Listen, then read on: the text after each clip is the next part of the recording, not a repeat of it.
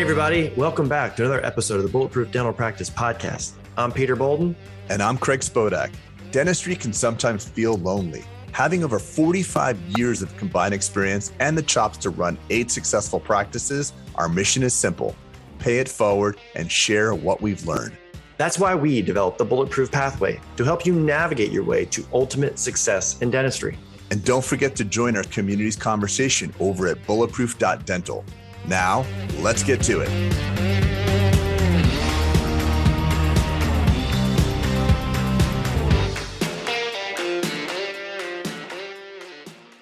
Hey, everybody, and welcome back to another episode of the Bulletproof Dental Practice Podcast. Peter and I are very excited today as we have Dr. Chris Salerno on. We've been wanting to connect with you for quite some time, so good to have you here, buddy. Thanks, man. I'm I'm really excited to be here, and and same thing. I, I've I've been looking forward to talking to you at some point. So no time like the present. Exactly. So big news. I mean, what do we got? Like 60 days into this, essentially. Um, you are now Chief Dental Officer of Tend. That's pretty cool. Is that did I get that title correct? CDO, Chief Dental yeah, Officer. CD, CDO. It's a so the, the the business has been around for almost two years, and this position was just created as their you know they're they're a late stage startup, and so they're growing rapidly and need to create new infrastructure as they get along. And uh, I'm very lucky, uh, very fortunate that they they thought of me when when it was time to create this position. Great. That involved you doing a lot of having to let go of a lot of uh, obligations, as we were kind of talking before. Yeah, sell I your had- practice, relinquish I- dental economics. Yep, selling my practice to my business partner, uh, which is great. Uh, she's wonderful. She's her and I started the practice 12 years ago, so uh, it's in a great position. Even you know pre post COVID, it's it's doing really well. It's out on, on Melville, Long Island, and so Dr. Aaron Thomas, my partner's taken that over, and uh, then transitioned out of my role of, as chief editor of dental economics. I was doing that for about seven years. And uh, Pam Maragliano Muniz is is taking over that position. Uh, so it, it's like bittersweet. It's hard to like not do. I still see patients, but not not at the extent I was, of course, a few I, months ago. I always was in admiration, Chris, of watching. I was like, how does he have? How does he an editor of a magazine and has a practice? I was always thinking back then, like, how's it? How I'll let you in on a secret. So the it, you you really can't be chief editor of dental economics and have a full time practice. Like Okay. there would be no way to do that to be practicing five six days a week and doing that. So Dr. Pam has a consolidated schedule. I had one, and I had a business partner, which really helped. Right, like the days Yeah. I wasn't in the office, she was seeing patients. So that's part of it. Now, if, if someone like like Josh Austin, uh, our our buddy here, who is practicing like so much, he's practicing five, maybe even six days a week. I'm not even sure. And he's got a regular column that he does uh, in dental economics, plus his busy lecturing schedule. Like uh, that, I I marvel at how he does that, juggles all of that. My secret was just not being full time chair side for for all those. Mhm. I think it's important because everybody's looking at each other and we're always compare, comparing our lives. And uh, we have to take into consideration that many people practice, but pr- all practice is not created equal. I know many dental educators that have doctors that are aspiring to be like them. I'm like, you actually really don't want to probably be like them. They're dental educators. they actually see two patients a week or or you know they generate 200 grand of production in their clinical schedule they actually make their money doing this or that so we try to i think we compare ourselves on unfairly and there's a lot of shame in that like how to, I, I can't do all that I'm glad you called that out. I totally agree. That that's just something that's not taught enough in in dental school. And and I know there's like add that to the list of things that aren't taught in dental school, but exactly it's just they, just different business models, right? Like you can go uh, work in private practice, be like a total stud clinician, posting all these great cases online these nowadays, um, and and looking like you're just you know living your best life. But you know maybe your business actually isn't even that busy, right? It's Right. it's it's a high end, gorgeous practice, and you're doing beautiful dentistry, but maybe from a from a business standpoint, it's it's it you know you're you're you're faking it more than you're making it online.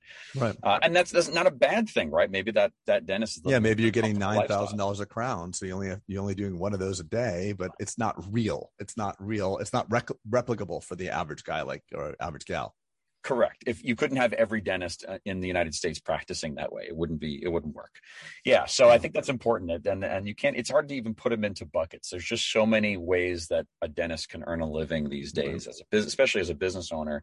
Uh, but even not as a business owner, there's so many pathways to having a successful career, and and that's a beautiful thing that there's not just the one way, right? Like like when our parents' generation and, and the generation before them were were in dentistry, you know, there were only a couple of ways to do it, right? And now there's mm-hmm. so and that's I see that as a good thing.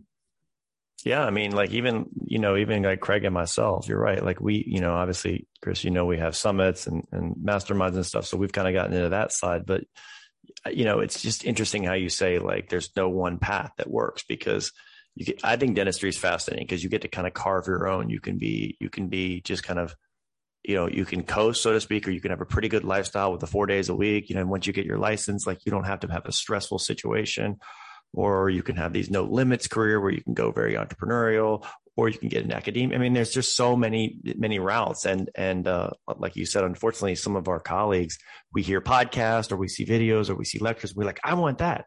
And like, like Craig is saying, like, yeah, do you really, do you, mm. do you really want that? Right. Well, it's just or, recognizing what business that person's in you know, like I, uh, there's a dental educator that I'm friendly with, and he's out in California. He's a great guy. He does wonderful things for dentistry, but he makes his money teaching dentists. So if you're a dentist that's admiring what he's doing and want to replicate that for your clinical practice, it's a non-viable business plan. Right. Right. So you can learn, but if you want to have his schedule and his his clinical load, you you you know he probably grosses 250 or 300 a year, which is fine, but it's it's not going to you know what what's paying for his life is his educational seminar i think that's important and I, actually i would love it if more people would disclose that like hey guys i make my money this way or that way mm-hmm. um, and i don't actually do it through clinical practice so before you try to you know do the clinical practice of what i'm doing it won't it won't meet your needs i think that'd be refreshing to hear that it would be very refreshing, and I doubt we'll see it anytime soon. exactly. I, think it's a great idea. we, we had, too transparent somebody, for well, them. We had a we had another guy uh, on the podcast, great guy, great educator, and he's like, "Look, you know, my hygienist is, um, you know, got injured or on maternity leave or something like that. So for the last six months, I've just been doing hygiene all day." I'm like, um, okay. I'm like, that's fine, but it's like that's not going to generate the life that he shows on his Instagram. He's actually making that money by from dentists. So I think it's just important. So I I learned about the different business models when I first got out of dental school. The first gig I had was when did you get out, Chris? Uh, I think I read 2005. I thought I graduated 05, so from my GPR 06. So 2006, okay. I start working in private practice, and I worked for these two gentlemen, lovely folks. They taught me a lot. They were two different practices uh, in two different parts of town, and they had they had it was very interesting. It was like this is like pre DSO. They they were trying to merge together under the same brand. Um, and they were trying to get other dentists to do this too. The idea being cross train staff and share them and share marketing dollars and all that kind of stuff. It was an interesting idea ahead of its time. And it never really got off the ground. But so I worked in these two different practices that were very, very different practices they just happened to have the same brand and that was it. That's where that's where the big similarities like began and ended right? They didn't have the same practice management software or adoption of technology oh, wow. blah blah blah blah blah. So um, they uh, one of the dentists is what made me think of it. One of the dentists had a hygienist part-time wasn't super busy. There's a whole bunch of reasons why that that business wasn't wasn't doing so great. But the other dentist didn't have a hygienist was more old school and uh, was doing all the hygiene himself. And so they would come together once a month, and I was invited as their associate that they shared. And we'd have dinner, and they'd usually just like complain about things, like not really move the business forward. Like this was just like their like you know venting session. the other venting session exactly. so, and the one dentist that didn't have a hygienist, like, oh, so busy today, I was so busy oh, I just could couldn't get room to breathe. Yeah, and sure enough, can't even, can't even take schedule. a pee break. Yeah, yeah, of love course. That. He I did have a that. busy schedule, but he also here's the thing: he took five visits to do a crown. He did prep temp, brought back for impression. Then he had his coping try-in because he was still doing PFMs. This is this is back in the day, right? Then he did a bisque bake try-in, and then he did an insert. So five visits for every single crown so that'll add some some time to your schedule, won't it? Right? Oh that'll or some attrition to your of patient base to your schedule. Oh my no, his patients never minded. Sold my patients, yeah, my patients love coming in for five visits. They love it. They just love they, it. Well, they really do because yeah, we talk about things and my patients never very old timey kind of practice. And so he also then, but and he didn't have a hygienist, so he his half his day was doing hygiene. And he would oh, complain about it, like, "Oh, God, this is so this is crazy, wasting my time." I'm like, "Hire a hygienist. What are you doing?" But so but in his mind he was so busy what, where do you think? I want to. I, I think there's still some of that lingering in today's Oh, in of our industry there is. today. So We tell talk me, about that all the time. where do you think that comes from, Chris? Like something like that. the Like, menta- what is- that mentality The need to be busy, the the Oh, need that I don't want to spend money because they're quote unquote an expense and a lost leader. Like, what's the mentality on that? You you think that from that hygiene example? yeah I, I so i think it's it's fundamental business understanding that is lacking of our in our Mhm. profession so busyness does not equal productivity Uh, we would Amen. of course all agree with that right Amen. So you can have a day of running around like an idiot doing denture adjustments, and then when you look at your your your you know your your uh your P and End of day. L your Yeah. of the day sheets or whatever, you're gonna be like, what zero dollars? Like what the heck happened, right? Um, so busyness does not equal productivity. That's one thing, and then the next layer on top of that is productivity does not equal profitability. Right. So these are three related but separate concepts. And you absolutely can have a, pre- a business model where you practice, you know, four days a week from whatever hour to whatever hour, and you're seeing, you know, like LVI protocol, you're seeing like three patients a day, and Mhm. it's high productivity. You're charging, you know, you're able to, to command a nice fee for service case. Like, I know that's like kind of the dream that that we all think we want and uh, and you're doing you know maybe even more complex prosthodontic cases perhaps right?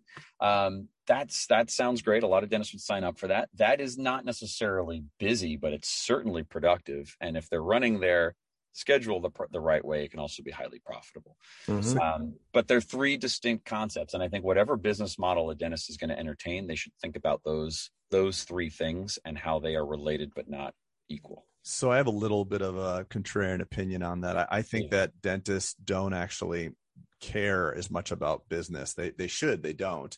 What what trumps everything is mm-hmm. ego. So I've just seen in 22 years and having dozens of associates, I, I I realize that people have two distinct needs: to be profitable and make money, and completely different need to be busy. Because you know what it's like. We all started out on our first day and the phone rang and we pick it up and it was our mom. And it was like, oh shit, I thought it was a patient. Like, you know, we were all disappointed of that. And the pain of sitting around for patients is so great. It, it it's an ego bruise. So I've had doctors that I've known about that are, you know, three, four days a week producing, you know, collecting a million dollars a year and saying, well, and I got a lot of free time on my schedule.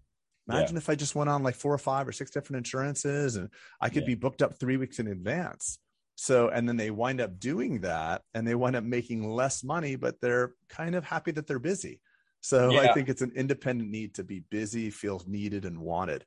That's very interesting. I don't I don't disagree with that at all. I would say then so another side, uh, and I know we're speaking very broadly, but another side of that is the dentists who are on, say, you know, a, a handful of of plans, and they're too busy. They're having capacity Mhm. issues. They now have to figure out how do I add more time to a schedule, hire an associate, maybe drop some plans.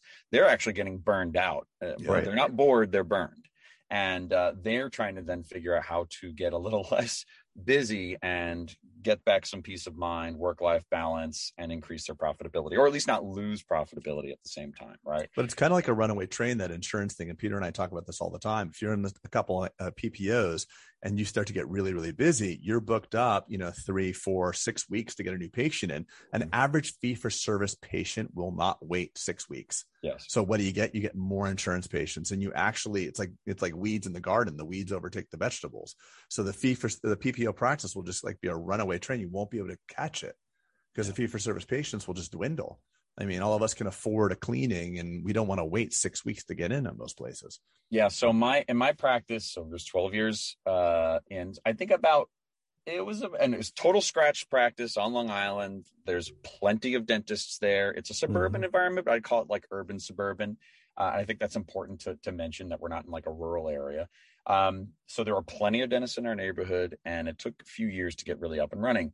By like year starting around six, like we were getting busy, right? And the money was coming along with it. But as we started to hit capacity issues, and as my partner are just like, oh my gosh, our schedule is already overbooked for the day, plus now these new emergencies that are coming in, like this is this is insane. The paycheck was nice, but we were, you know, starting to get burned out pretty quickly. Mm. So um, we entertained the idea and eventually pulled the trigger on dropping one of our plans. And it was fantastic. It was the best because of exactly the reason you just mentioned. We saw we were booking out patients that wouldn't want to wait for us, right? They were booking them out because we didn't have room for them and the weeds were were making we're not creating that room for the you know the the nice hardy uh pumpkins let's go with that metaphor so sure. you know they're they're they're the problem is i think it's hard for dentists to realize that for them to have that perspective right? It it takes constant conversations with their front desk team to say oh yeah by the way we're getting calls for new patients and i told them it's a month and they said they'd call back and uh, no they haven't called back yet right? Like it takes there's no easy report from most practice management software that'll tell you that you're losing new patients. There are ways to get to, to now start capturing this stuff, but not a lot of dentists are using it. And that's the kind of thing we have to look out for uh, so that we know when it's it's to give dentists that confidence to start making more room in their schedule. I love that you did that. Like, so because, you know, you hear this and I think there's a lot of people who have a lot of trepidation with saying like, I don't really want to do that because I don't know which lever to pull. That's, you know, which one is it kind of thing.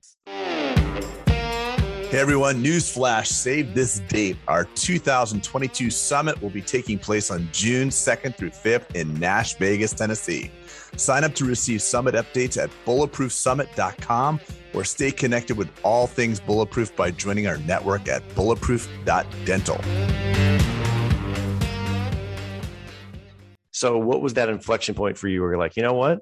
Like, obviously being too booked out, but kind of walk through, you know, the fears that you had because we get to, I mean, I think this is a very, very good topic and we and we approach it a lot. Craig and i get get it a lot of people. I mean my practice has been totally fee for service from the start but it's but it's it's something that well, I have one your, people, some of your practices are well one practice is yes you're right and kind of phasing that out but almost like you don't know which one um sometimes. And so did you kind of titrate all the way into fee for service chris yeah, no, we still participate with with a few of the the quote big good quote unquote PPOs, um, but we whittled okay. down uh, one of the big ones. So first, I would do an analysis. We we did analysis, and it said that like seven percent of our of our active patient population was on this PPO, mm-hmm. decided that that was within our our our tolerance you know we, mm-hmm. if it was 50% we'd have to like take a minute and evaluate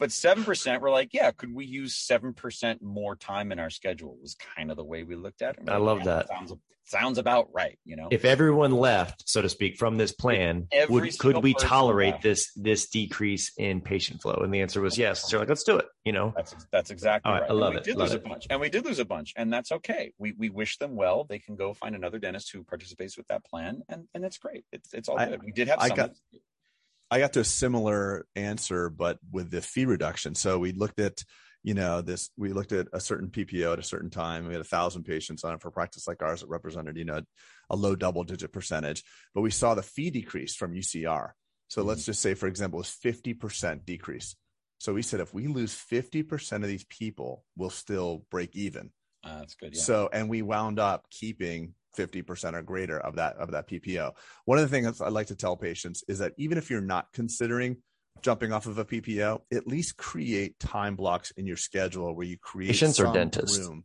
I'm sorry.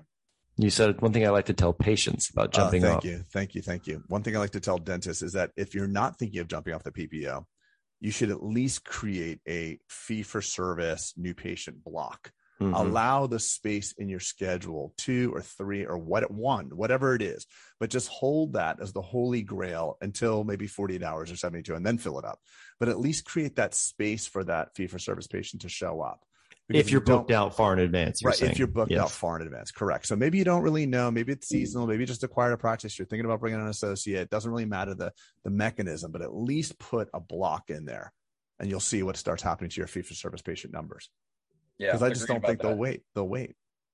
Yeah, agreed. So I look at it as dentist capacity and hygienist capacity. So if, if your hygienists are fully booked or darn near fully booked, you know, for say what, uh, this tolerance goes towards how long do you think a new patient would wait for an exam? Oh, right? and what's so, your answer to that? What do you think a new patient, fee for service patient, wants to get in for a cleaning? What do you think they'll wait? You should before? not be. I think it's good to be about ninety percent ish booked, say a couple of months out, if you are a, a like 90% ish, right? So, so, so if you're a hundred percent booked two months out, forget it. Okay, Forget so it. let me let me just ask you a different way. How Yes. long do you think a patient, a new patient, will wait to get established? A fee for Oh, service new patient no. will wait. Yeah, yeah, yeah. Okay. I think I'm curious because I have a number in my head. Pete does too. I'm sure they're Yep. all three different numbers. I think I will I will put an asterisk on my answer here. If you are Michael Apa, you get a longer wait time. Agreed. Agreed. If So let's you not talk. Yeah. Okay. Now I know there's only like there's him or Larry Rosenthal, like, but if you have created for yourself such demand because you're doing more niche dentistry or you're the only dentist that does cosmetic dentistry for 50 miles or whatever, Understood. Yeah. you get a you get a buffer here that's bigger Mhm. than everyone else. This Right, doesn't but- apply to you. But for Yes. ninety nine point nine nine nine nine eight percent of us, Correct. But for the, for the rest of us, for the rest of us, I want to my personal number. I want to get someone in within two weeks. Yeah. What's your number, Peter? How long do you think? I mean, Same. obviously they'll wait, but what do you think the in the, the point, the data point is? two weeks Uh, max. I yeah, I, I I say ten days, uh, two, ten days to two weeks. So like, yeah, I'm gonna find someone else just this time. You know, I'll get back in to see Dr. Salerno. But it's or that Dr. fine line though, Chris, of being there's a scarcity thing, meaning a fee for service patient is accustomed to wanting the luxury, the top, wanting the scarcity. I can get that kind of thing. Well, look at how we so not creating this. Oh, we can see you right now. Like you don't want to be like, oh, we actually we can see you tomorrow, right? But So look there's at- got to be at other some kind of Peter. scarcity created. Look at the other industries. Like you could fly to London tonight. You could probably figure out a way to fly to New York. You're going to pay through the nose, but you're on that airplane. Mhm. The guy to the left paid six hundred dollars because he booked a year and a half ago. The guy to the right paid, you know, eight hundred dollars, and you just paid thirty eight hundred dollars for the same flight. But the market allows you to dictate what you want. You're just going to pay more. But Hmm. our practices are not allowing our patients to choose that. We're not. We're making the decision for them. Mhm. We don't have a mechanism. I can We don't have a tomorrow. dynamic pricing model, do we, Craig? We do not. That's a very very interesting point, and I think it relates to. Uh, I hate to use the word entitlement because that doesn't sound great, but it, this this the perception from the patient that this is a healthcare service, and so that they are, you know, even if it's just a cleaning, quote unquote, they feel that they need to be able to, to be seen for that service at the same fee that everyone else is. I think if Mhm. if pa- I think patients, oh, well, patients, I think customers are accustomed to paying more for expedited or exemplary Yep. higher quality service, right? But I think when it comes to healthcare, Oh, routine disagree. healthcare, not going to see Apa, but routine healthcare, I think they want to have the same price as everyone else. If anything, a lower price. Uh, I, I respectfully disagree, but I mean, I just I Oh, think they want that. Uh, yeah. But I think you know, that's- I don't think you. Can, I, I agree with Chris. I don't think you can do that. I think it would become looking too opportunistic as a clinician. Meaning, Well, right? then Like, tell that to the MD VIP guys and all the other and the Cleveland Clinic Executive Physical and all that. I mean, I just I whilst I agree at a certain level, I just think there's a segment of the of the market and it's more fee for service. It's a more fee for service segment. They are just accustomed because society is training in this way that if I I should be able to get in and I will go to the provider that will get me in. And I don't think Yeah. it's a cost what- thing. They I think what get you're talking about is like concierge dentistry, right? So there is a market, and it is definitely a fee for service market. There is a market for concierge dentistry, let's call it, where people will happily pay more. Uh, and and understand that if they're going to get this extra level of service, that they're going to be paying for it, and if anything, they get to brag about it. Look at how much I paid for this service, Right. anything, right? But I don't think that makes up the majority of patients, but I agree that there's a market for it. I agree with you. Yeah, but I, I, and I want to belabor this point, but the fee for service patient is paying more already. Mhm. So insurance, if we really want to distill it down to its basic, it is a discount. You know, Mhm. because the, the the minimums that are paid have not really evolved over the last couple of decades. It's just that you get a proprietary fee plan that's reduced. So by virtue, the fee for service patient is the premium paying patient. You know, but it's Mhm. it is what it is. I just think that we're not even by by booking ourselves six months and eight months in advance and feeling great about our business models, we're actually cutting at those patients out, regardless if they're VIP, premium, entitled, whatever. They can't even interact with us, even if they even at their normal fees. We just say we don't want your business or we're not we don't have room for your business. Yeah. Yeah i I uh I'll agree. Uh, just like that dentist I was referencing before, who who got to vent and and brag, vent brag, humble brag, like, oh, I so busy today, so busy today. I think that that's uh, that is a mentality that many dentists have, is they get to to brag about how busy they are, when really, again, I think who who cares? I care about how right. profitable and productive you were. That is a more nuanced and interesting conversation, right? So yeah, um, but it's definitely not the common conversation. If we got around a yeah. hundred dentists at yes. random, we'd find more of those that you're talking about than the ones that are talking this way. Unfortunately, absolutely, I agree. I agree. Yeah, Chris, as being the editor and being, I'm sure you've been involved in so many conversations from from an apex situation in dentistry, like knowing what trends are coming, knowing you know, just the most innovative technologies, all the things, right? So you've you've had a transition from from a practice owner to an editor and practice owner, and now you've kind of now you've transitioned into going into a more of a of a consolidation standpoint, right? From a from a DSO, being the chief dental officer, chief dental, yeah, chief dental officer, yeah, right. Yeah. So basically, that's just clinical lead, right? I'm guessing clinical lead. So it's an executive level position where I'm I'm overseeing all of the different operations, especially okay. Right. So what would you say kind of is you know let's call it let's call it the end of uh, the end of August 2021 what would you say kind of is the most pressing thing that you're seeing from a from a dental perspective meaning we always talk about this chris. I always say self-awareness or situational awareness situational awareness from the dentist is one of the most important things. You've got to pick yourself up you got to pick your head out of the sand look around see what's coming down the pike even if you're not interested whether it's technology whether it's a dso whether it's new marketing techniques you got to pick your you got to pick your head out of the sand. You can't just get stay in your op for your entire career and expect uh, expect these vulnerabilities not to attack you.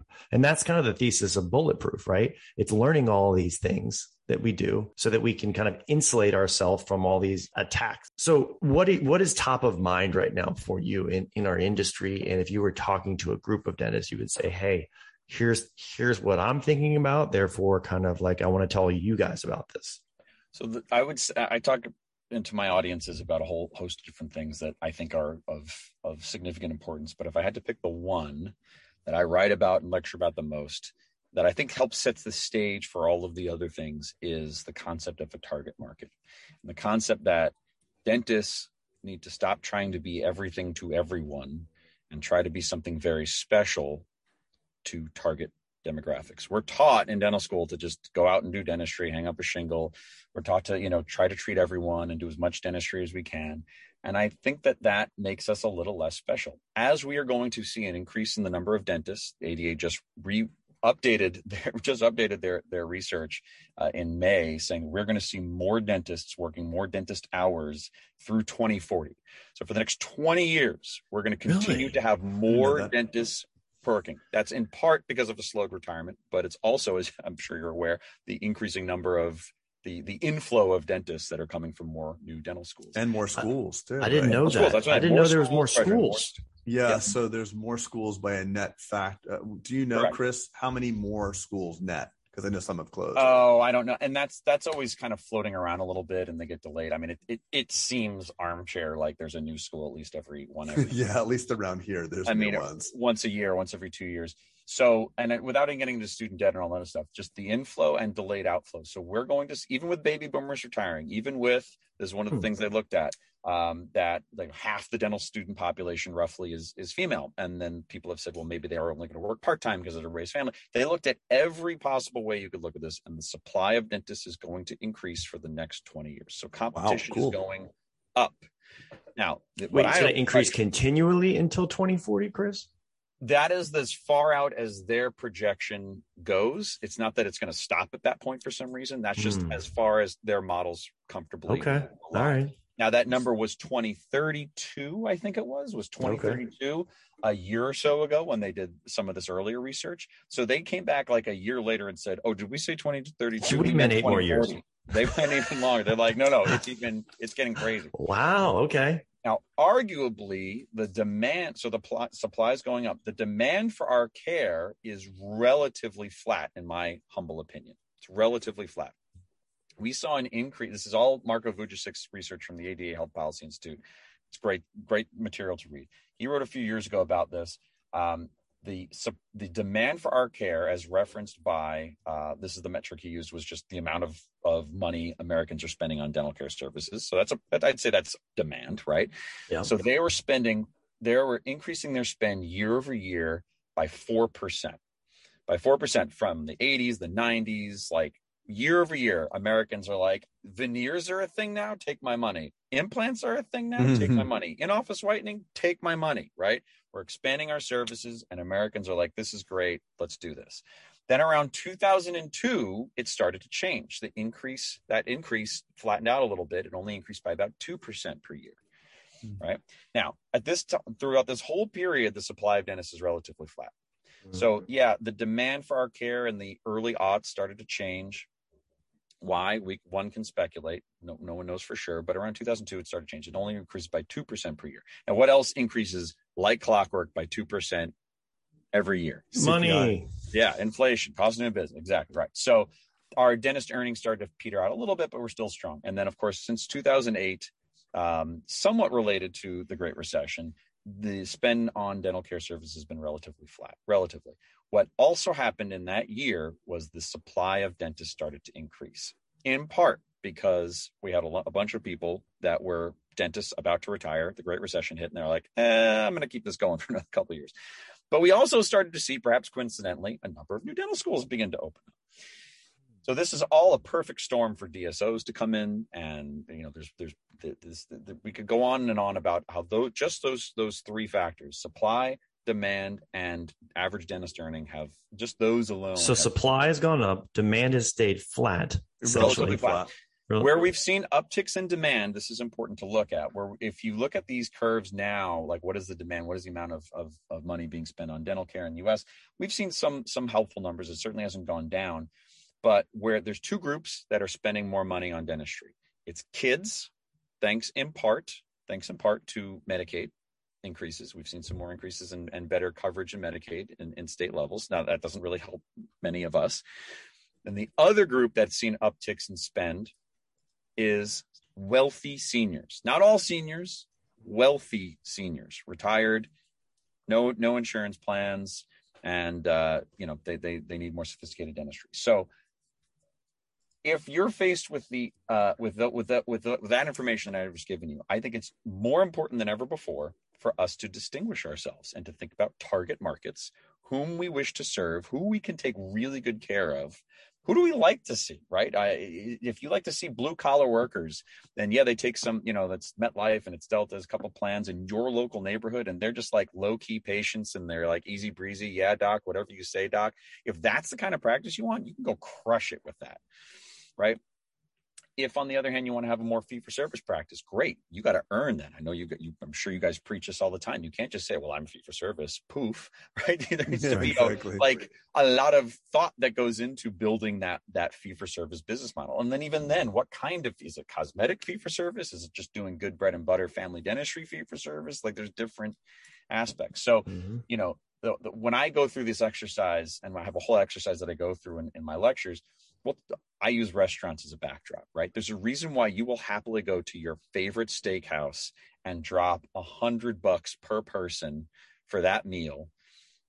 And there's a reason why if you were to go to Outback Steakhouse, you would not even you you you would never spend a hundred dollars per person at Outback Steakhouse, right? Like that Outback is a different experience, it's got a different target market. That high-end steakhouse and Outback are both selling steak, right? They're selling food that will sustain you, right, at, at, at, its most basic level. But the experience, the quality of the service, so many of the marketing, all of these things mm-hmm. change that high end fancy steakhouse that you love going to to celebrate special occasions and when you just take the family to like applebee's or, or or, or outback so just that the restaurant metaphor is how i start to teach dentists to understand like not all restaurants are the same, right? No, of course not. They are able to, to command different prices and and have different marketing and different infrastructures to to that oh, add up to what their business model is. Well, the same goes for dental practices. We should not try to be everything to everyone. Think about how your practice can be something very special for target demographics. I wonder if that that number that's really helpful. The amount that's being spent on dental care. You mentioned that uh, Medic- Medicaid is uh, added into that. I wonder what they're doing with the 750 million plus being spent on direct to consumer orthodontics, for example. Oh, I know SDC, I was just Googling it. Uh, SDC is like 750, I think, in revenue. And then there's a handful of others. I can't speak to their numbers, but mm-hmm. is that being tracked in the expenditure? Is that coming out of the dental expenditure? Yeah, I don't I'm not because sure. Because that's, that's growing.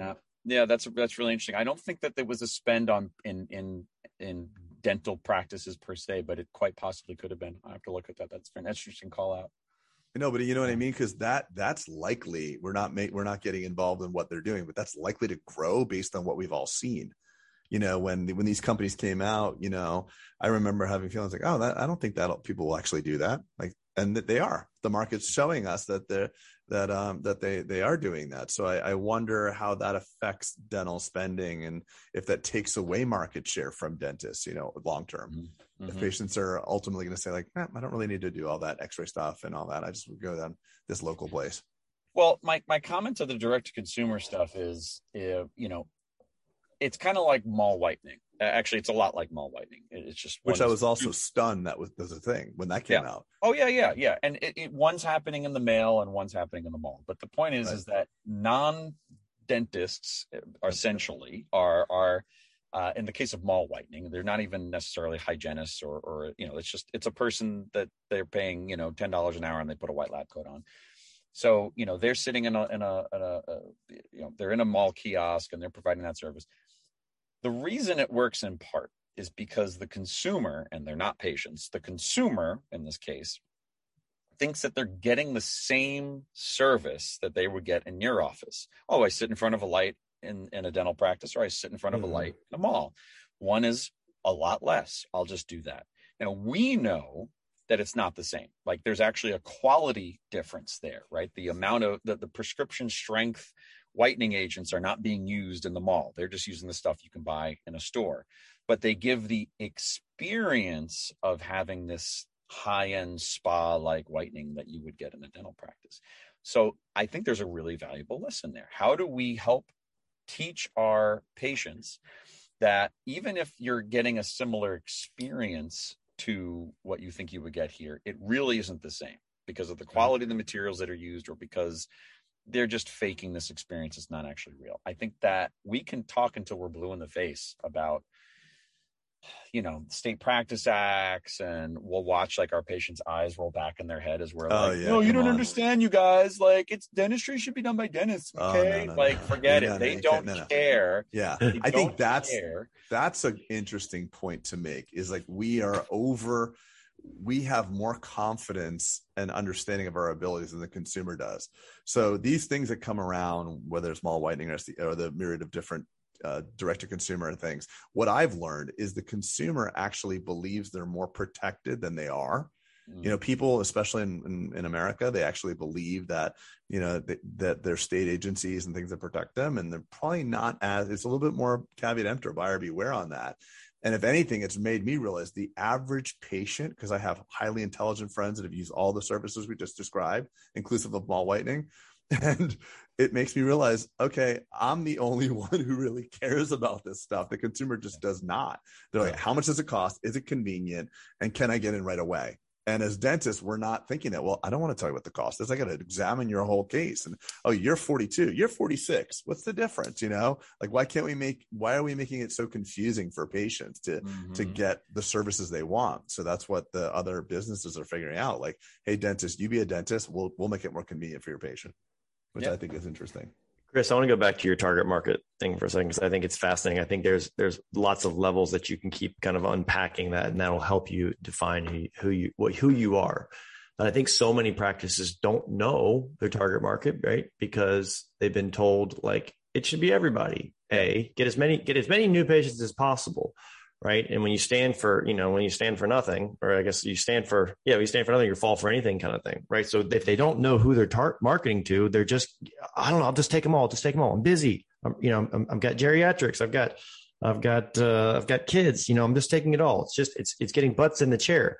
Yeah. I think that takes a different level of swagger to start defining, like, all right, well, you know what, we really don't do that. And here's our, here's our, here's our people but I think once you do define that, meaning the experience you just talked about from the restaurant, are you the Outback are you are you you know a Ruth Chris or are you a, a fine a finer steakhouse? Yeah, that helps you from. I think it helps a your team know who you are, right? Your culture, I think, benefits from something like that. I think to the the second thing you get to benefit from is is your marketing. It's a lot. It's a lot more inexpensive and a lot more effective, in my opinion, to market to exactly who you know who you are, right, or who you're trying to attract. Yeah. Um, and um, but so many of us, so many of us just don't know. Well, I don't know who my target market is, right? It's not because we get asked this from polls, like, "Oh, what's your what's your what's your uh, what's your perfect patient like?" I'm like, yeah. you know, is well, it vision? A, they don't have a It's a 45 year old woman, right? Like, and they say, "No, no, I can't." You know, it's so confusing, right? Target market, I think, is so confusing in dentistry. Um, so it's, it's, it's fun. It's basic marketing education, but we just don't think of it. And it makes sense if you start to research it. There's there's great books like Business Model Generation by Osterwalder that I highly recommend that help us go through that exercise. It starts with what your target demographic is. I urge dental mm-hmm. practices to think about, say, two, three different types of of their typical patients that they love to see. It's busy business people, it's soccer moms, it's it's these broad mm-hmm. categories. We're not thinking about dentistry, we're thinking about personality types. Right. Um, it's a fun exercise. It's one you can do with your teams too come up with what those are and then the next step is what's the unique selling proposition? So yep. and i won't go into the whole conversation here. It's all it's believe me it's a, it's a full day course but you say all right if you're busy if you're trying to target busy business people as your target demographic there's a lot of them in your area it's who you like to treat they tend to need cosmetic stuff blah blah blah. Great.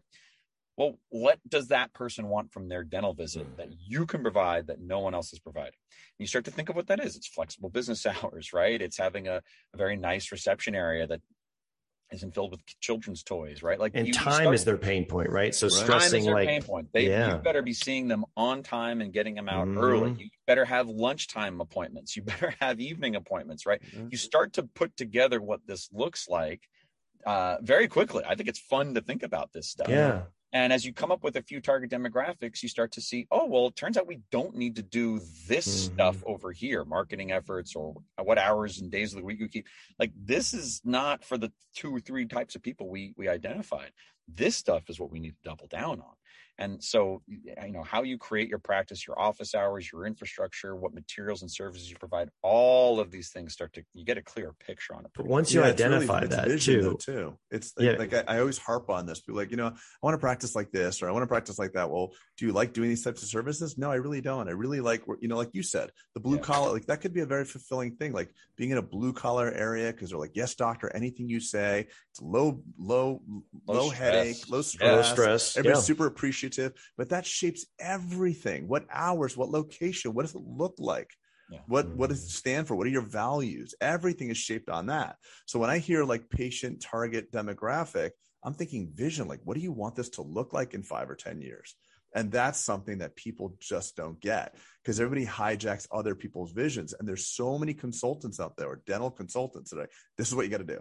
This is oh, exactly oh, what you got to do and I'll challenge is, them on that. I, I, I agree with you. I think that that if a consultant isn't isn't doing that, if they're if they're just saying your practice should look like this, they know yes. the playbook on how to make your practice look like this. You're right. going to mm-hmm. practice three days a week, and it's right. only going to be fee for service, and it's only going to be this. Blah, blah, blah, right. Well, that that may speak to you, but we also have to look into whether or not you actually want to live that lifestyle, what it really looks like, and is it even sustainable in, in your particular practice? Right. If you're on, you we know how how how how geographically specific uh, some of these opportunities can be. Right. You can't have a fee for service high end cosmetic practice in on the quote unquote the wrong side of the tracks, whatever that course, means to right? Like you can have you it, those are people that need to be treated too. You can, but it'll be like growing corn in the desert. It'll be really freaking hard. Right. You can do it.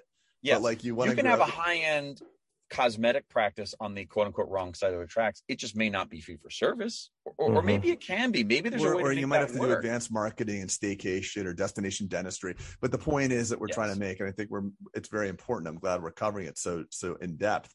Is that know thyself? I always say that. I mean, it's a it's a the Stoic quote. Know thyself. What do you want to do? Because everybody will get take your money and tell you what you should do you get three opportunities and then you work in this practice and then one five miles away and then go to these five steps and five lectures and it's just we're really doing people a disservice because it's the science of achievement but the art of fulfillment scientifically anybody can teach you how to make a cake but maybe you don't even like cake. So you're following this recipe and you're like, I don't even like chocolate cake. I'm allergic right. to chocolate cake. But right. don't bake right. the whole cake, sit down and eat it to find out you hate it. Figure out what you want first. And that's where I think the patient demographic is that key. That that's the that's when you turn the lights on, like, oh wait, I don't know what. You know, I kind of like I do like the blue collar people. Okay, great. Fantastic that we know that about you because some people get very uncomfortable. You could be, want to be a high end cosmetic dentist, but not really like dealing with affluent people. You get intimidated by them. So imagine Absolutely. that. It's like you're a Mercedes Benz repairman, but you don't like dealing with affluent people who own Mercedes. Yeah. So it might be better. You might, might, might want to work on Ford trucks. You like those people better. It's okay. Yeah. But I think it's important, Chris, like you're saying, is knowing that knowing what you want to target right and then and then putting out the attractant for that meaning we talked about the business person is is this right maybe if it's the blue collar example maybe it's just like wholesome dentistry done at a fair price like you know maybe that's yep. the narrative so but like that sets the tone for how you attract you know more more of your your bees with your honey kind of thing metaphorically yep. Um let's uh let's pivot into um let's go with more into the consolidation pathway because that's that's very top of mind to a lot of dentists right now. Um, as a matter of fact, I had this fascinating conversation, you guys. Um, I went to a, a first grade uh, party. It was full of adults, but it was a first grade party for my my kid's school. And I have two in first grade right now. So I met a dentist there, um, and I will, obviously won't say her name or anything, but it was just fascinating that this is kind of what the industry is thinking about consolidation. And uh, so we were having a conversation, and and, I, and she said, "I practice over here." um, you know, but I really like doing the dentistry, so to speak. I said, great, you know, like, you know, when I was kind of goofing around, I was like, you want to sell it to me? Kind of thing. Like just because, you know, I'm an hmm. entrepreneurial dentist and just, you know, just being and you, funny. And you just can't help yourself, Pete. I can't help myself sometimes. Sometimes I'm just, you know, just a jerk, I guess. Anyway, and the conversation went, she was like, well, sure. If you give me seven and a half million dollars, I was like, okay, well, that was, that was interesting for a number. 7.49 actually. And I was, yeah. And I was like, okay, well, so interesting. Well, maybe, but like, what? Tell me more about the practice. She's like, well, it's doing 2.2. And I was like, so you want, let me get this right. You, you want 300% of top line revenue? She said, well, yeah, that's what the DSOs are paying now. Don't you know? And I was like, okay.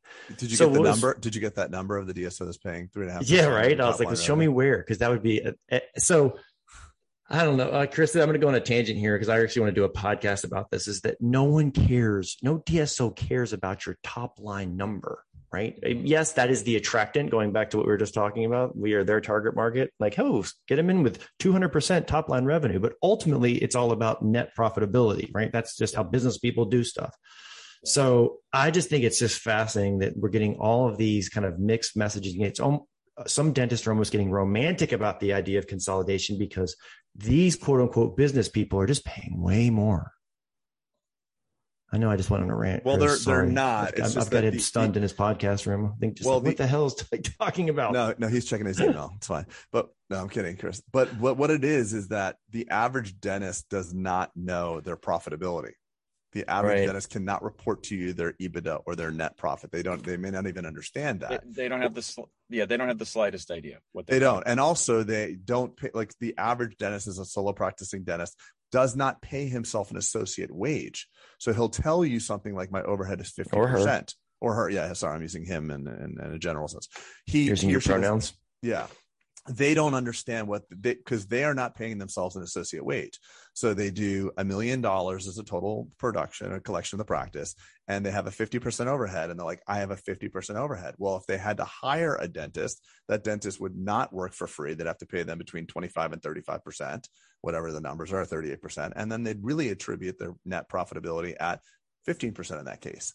So they don't even understand these numbers. So I think it's really a great attractant, as we were saying, to just send a flyer out like that and then do a quality of earnings and kind of add it all back. And by that yeah, point, get them to already have spent the money on something, right? And said like, oh damn, they're going to give me this, and then come back with a quality of earnings that says, here's what your practice is actually worth, right?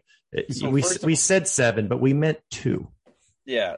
So first of all, I think that again, adding to the list of the things I should have taught in dental school, a basic profit and loss understanding oh, is, is beautiful. Like, it's it. I think that's the first my thing. mind. That boggles my thing. mind. We don't teach that. Um, and I'll, I'll do a quick anecdote. I, I, was, I teach about gross profit margin, which is a relatively novel concept in dentistry. You know, if you ask people what your your margin is on a crown, like they'll tell you what their lab cost is, but they don't know impression material, blah blah blah. So I'm going through this concept with with, with in an audience, and I, I once had a dentist uh, say to me, um, you know, yeah, you know, but you just got to get someone in the chair, you know, going back to the the busyness question. I'm like, all right, but let me put it this way: if it costs you a hundred dollars to do a thing, and you're only getting fifty dollars in revenue, you shouldn't do that thing. And he's like, nah, but you're making the fifty dollars. I'm like, no, right. no, no, oh no, this it's costing you a hundred. Like yeah. you're losing fifty dollars to do this. Like, but you're making the fifty dollars. Like, no, oh my God, no, you're not. Oh, you don't get it. so, Chris, you know what I'll tell people? I'm like, do you really like doing that thing? Like Botox is usually one that comes up because yeah. it's bought at five dollars a unit and sold at seven. Like, but there's overhead on that. You know, so so I will go through this thing. I'm like, well, do you really love doing Botox? Yeah, I really love it. I'm like, good. Do you love skiing too? Yes, I love that too. Which do you like more? Because they're both costing you money. So to see that patient that you lose $50 on, he really loves it maybe. And that's fine. We all do, we do charity work. I mean, but just call it what it is that procedure that you do that costs you well Botox doesn't cost you money but from a time adjusted perspective you're you are right right? It, well I, I, happen to be friends with one of the largest allergan account holders. He's a KOL for allergan. He says Botox if I was a dentist and I had a clean an ability to bring people in the office for a revenue producing procedure like cleanings you guys are so lucky because you're seeing your your customer over and over and over. Right. he's like I have no other way so I have to do the Botox because right. invariably I'll talk to them about their blepharoplasty or this or that. So it's a loss leader and it's actually worth it. But right. Botox as a revenue generator, he's like, I will tell you right now, no chance. No chance. No chance. It doesn't make you a dollar. So and I, mean, I can tell you this from someone who's done a tremendous amount of it. No chance you make. Well, money. not as much as he's has. I mean, well, no, buying... I'm saying as a dentist doing it is what oh, I'm yeah. trying to say. But dentists love it. I, I, I mean, it's, it's, sexy because it's sexy. I right? know it's awesome. Oh man, they all have the, these visions of doing Botox parties like around their cleanings or whatever, and it yeah, just champagne and yeah, soccer moms. It's gonna be great. They exactly. come back, yeah. Well, but to, so I, I wanted to answer your consolidation question. I think that is kind of interesting right now. Um, and and full disclosure, Tend is a de novo only uh, mm-hmm. DSO by structure. We're de novo only. We're not Smart. acquiring practices. It's a nice. Well, it's a it's a, it's it's it's a business model and we're also only in urban locations so we're not looking to expand. If you wanted to sell me your practice in suburban wherever I, I we're, we're, not doing that. We're only we're only growing by uh, by starting the practice. But anyway uh, that being said i've followed this quite a bit over the past several years as you can imagine. And i think right now it is a i mean from a financial reward standpoint yeah there are dentists that are able to get a multiple of ebitda for their practice. It is more likely the case, though, if you own a couple of practices or 3 mm-hmm. practices, if they're all in the same practice management software, like there's a there's a you know a box boxes you can check. For the one-off sale of a practice, I don't think it's making anyone super rich right? So if you're a dentist and you're 15 years away from retirement, right? So let's say you're 50, you want to retire at 65. You're 50 and you sell your practice to a DSO, and I'm speaking very broadly here. Yes, of course. You're not going to make retirement money from that sale you're not unless you have a mega powerhouse practice in which case you maybe probably just want to hold on to that what would define mega like can you give just in your opinion and again so i always just... hear that that many dsos will not look at a practice unless the gross is a million now they go to your point into far more sophisticated calculations like ebitda mm-hmm. than that but just as a you know benchmark test the water kind of a thing. If you're at if you're grossing $600000 a year the dso many dsos won't even look to touch the practice. They just they, and honestly it's not worth their time. they have so many practices that they right. can look at. It's a gold right. mine of baby boomers retiring. They have so many practices to look at. They're like let's just get rid of these ones right now and, mm-hmm. and focus on the others. Um for single doc five day, four or five day a week practice, if you're at 1.2 and above, like you're doing really darn well. I, would say there are plenty of DSOs that will be excited to sit down and buy you lunch. But are you going to make like an insane amount of money from that sale of that practice? I don't think so. No, you're, you're going to get, you'll make nice money, but it's also going to be contingent. You're going to have to work there for a period of time. You're going there to be go. paid in dribs and drabs over yep. that period of time and don't be surprised. Uh, and again, I'm speaking broadly. I don't I'm not making disparaging remarks about any DSOs, but there are plenty of stories that anyone can go ahead and look up where that what was promised in the sale of the practice isn't what became reality. Mm-hmm few years after that sale happened for various clawbacks, certain yeah. benchmarks not being right. Yeah, callbacks. Well, look at look at it like if if the act, if you're that retiring dentist, what about the the the guys who are retirement age that want to sell and they have a five year earnout and they get sick or they get tired or the the team quits? I mean, there's other factors beyond the corporation and the doc. You know, the doc. There's nuances. There's nuances. Well, Chris, what was interesting about the com- the story that I gave at the party, and I was like, you know, I'm not I'm not actually going to start comment back because I don't want to get an argument with this person because it was just there was there was just so much disconnect. And but I said, look, I wanted to kind of say to her is that like they are these these are not charitable people. These are business people. And if someone's trying to buy you for 300% of top line revenue that's probably equal to about 12x if I had to do an do an estimation in a well run practice. Mm-hmm. They're not buying you. Therefore, there is no leverage in what they're buying. Meaning, there's no arbitrage. They want to buy you for three times of earnings and roll you up and sell for ten to twelve.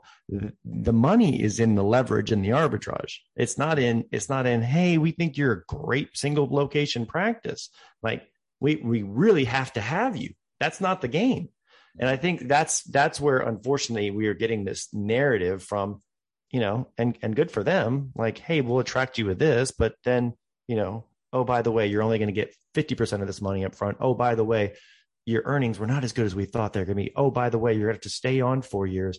Oh, by the way, if you don't stay this profitable, the money is going to go down by by very considerable too. So there's all these contingencies that we just don't know about, but all we heard was 300% of top line revenue yeah. or 200%.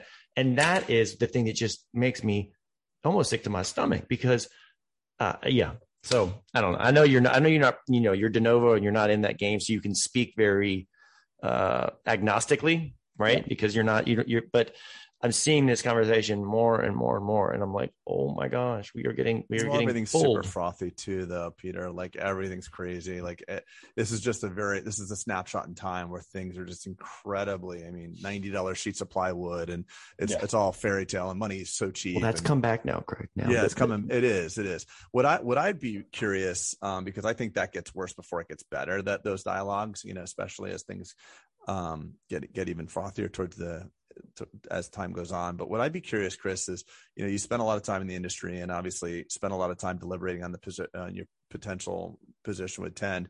What is your and Peter and I have been hearing this forever because we, we got out of school before you did. Um, but the era of the solo practice is dwindling and dying, and consolidation is an inevitability.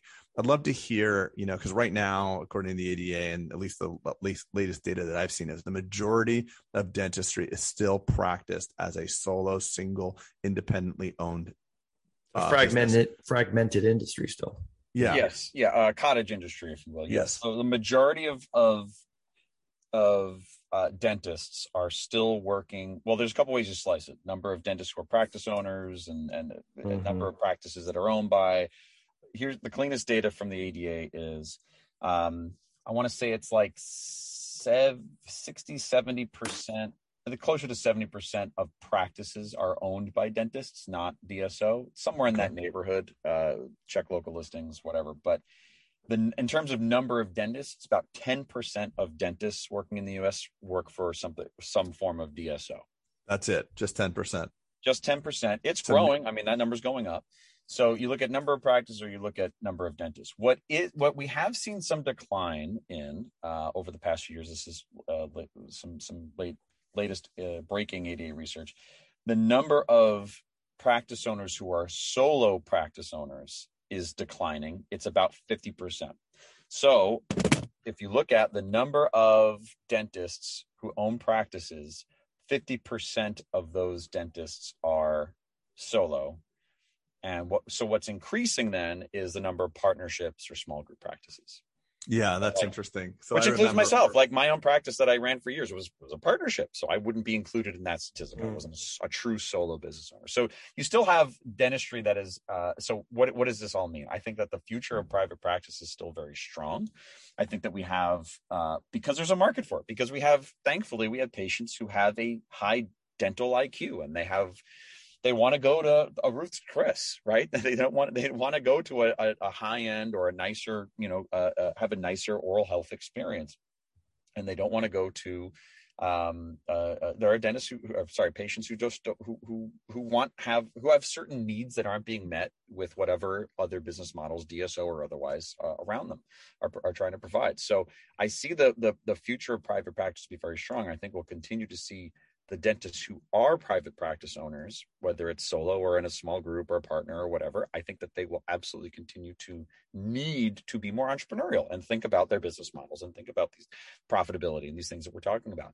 It is harder for someone to just hang up a shingle and have unmitigated success and and mm-hmm. buy a boat and, and, a, and a third house. Like that is harder to do as a dentist if you're just winging it. But if you're smart about it, I think you absolutely can can accomplish those things in a private practice model. And I don't care who opens up across the street from you. It doesn't matter. It doesn't matter that it's a big DSO with lots of marketing dollars. Amen. they're going to be marketing to someone and you could be marketing to someone else and it'll be fine. I agree with that.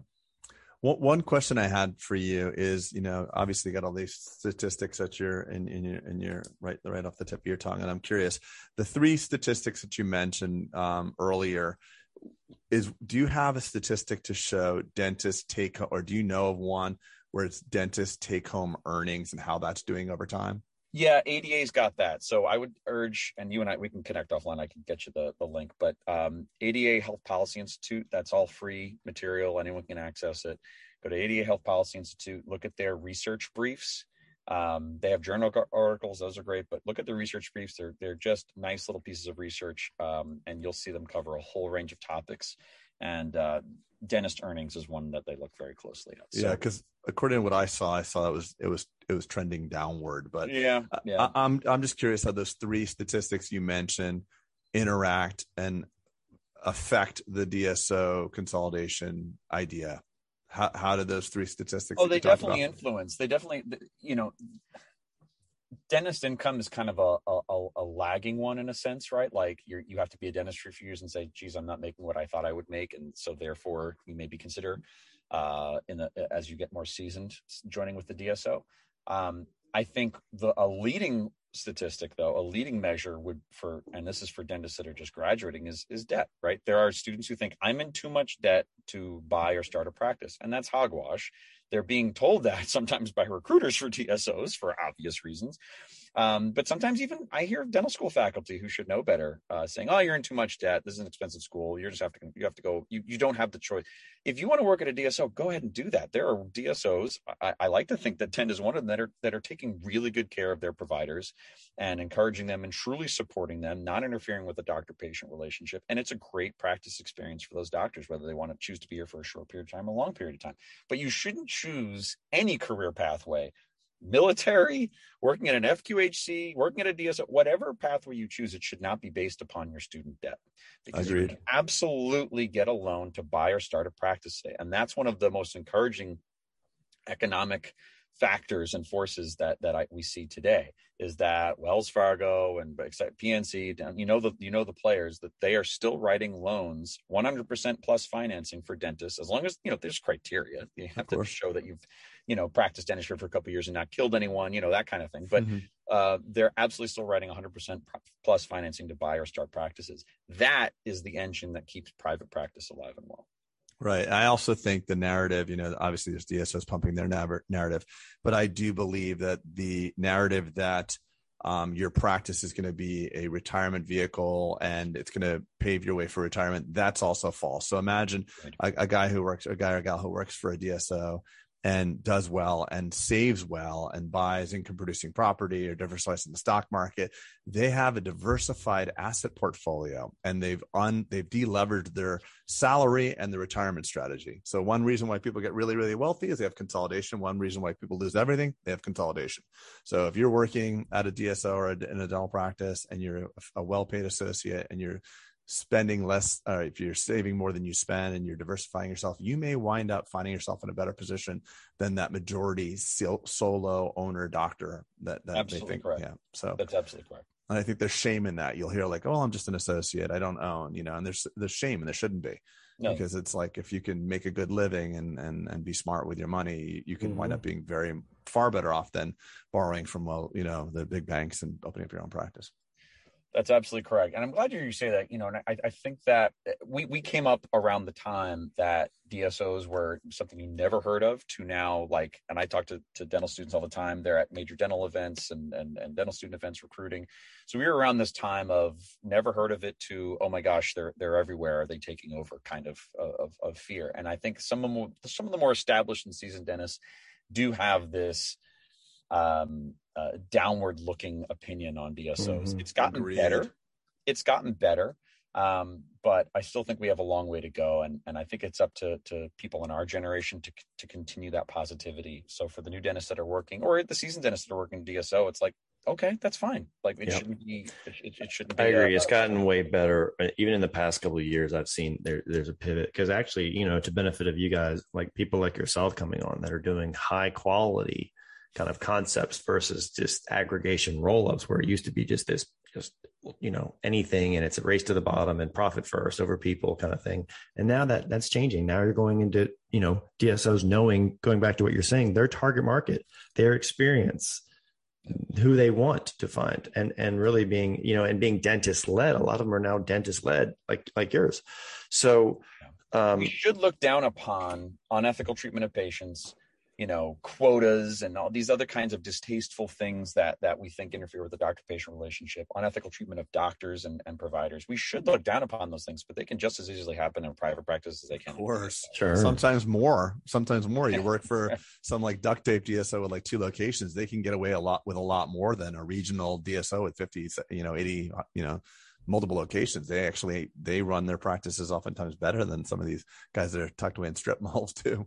Right. So yeah, I think it's important. I think it's um, I think as time goes on, uh, there'll be more uh, customized DSOs that have go to market strategies that suit the unique uh, desires of individual dentists. And what I my hope is that there's no shame that people can have great careers. I mean, listen, when's the last time you heard a doctor saying like a, me- a medical professional? Well, I'm, I'm, just an associate at the Cleveland Clinic. I don't own the Cleveland Clinic. Right. Like, you just wait the you know you work at the Cleveland Clinic you know like point. every dot no medical doctor says well i'm just you know i'm just just work at the hospital. I don't own it. Like dude you work at freaking yeah. you know yeah. it, it, so it's just it's interesting. There's so much shame in dentistry that doesn't need to be there. So i'm i'm hoping that if someone's listening today and they hear that that they can release a little bit of that. It's great to have um, a job and an investment strategy that are decoupled from each other. Um, for for us business owners you know if a hurricane or a flood rolls through or a fire rolls through your business it's it's it's different than just having uh your your wages being affected but your retirement strategy as well. It's not not always a fun feeling. Yeah. Amen. Well cool. Chris i, really I know you're busy but yeah. thank you for your time man. I uh oh, i've been great. I'm glad to really connect you after I've, like I said, I've heard about you my entire career and, um, you know, and I know you're, you got a lot going on. And I appreciate you taking time out of your day to talk talk to just us. Oh, talk it's been my us. pleasure. It's been my pleasure. Hopefully, we'll uh, now that the world is opening up again, we'll bump into each other at a meeting or something. Yeah, totally. that'd be great. And uh, good luck with Tend. I mean, from an outsider looking in, I'm really fascinated about what you guys are doing. It definitely feels very unique and different. So I think Tend is lucky to have a guy like you. And I know under your stewardship, it's going to go even further. So uh, I'm excited to be interacting with what you're up to and what Tend's doing in the future. I'm excited for that. Cheers. Thanks, man. All right, buddy. Take care. Take care.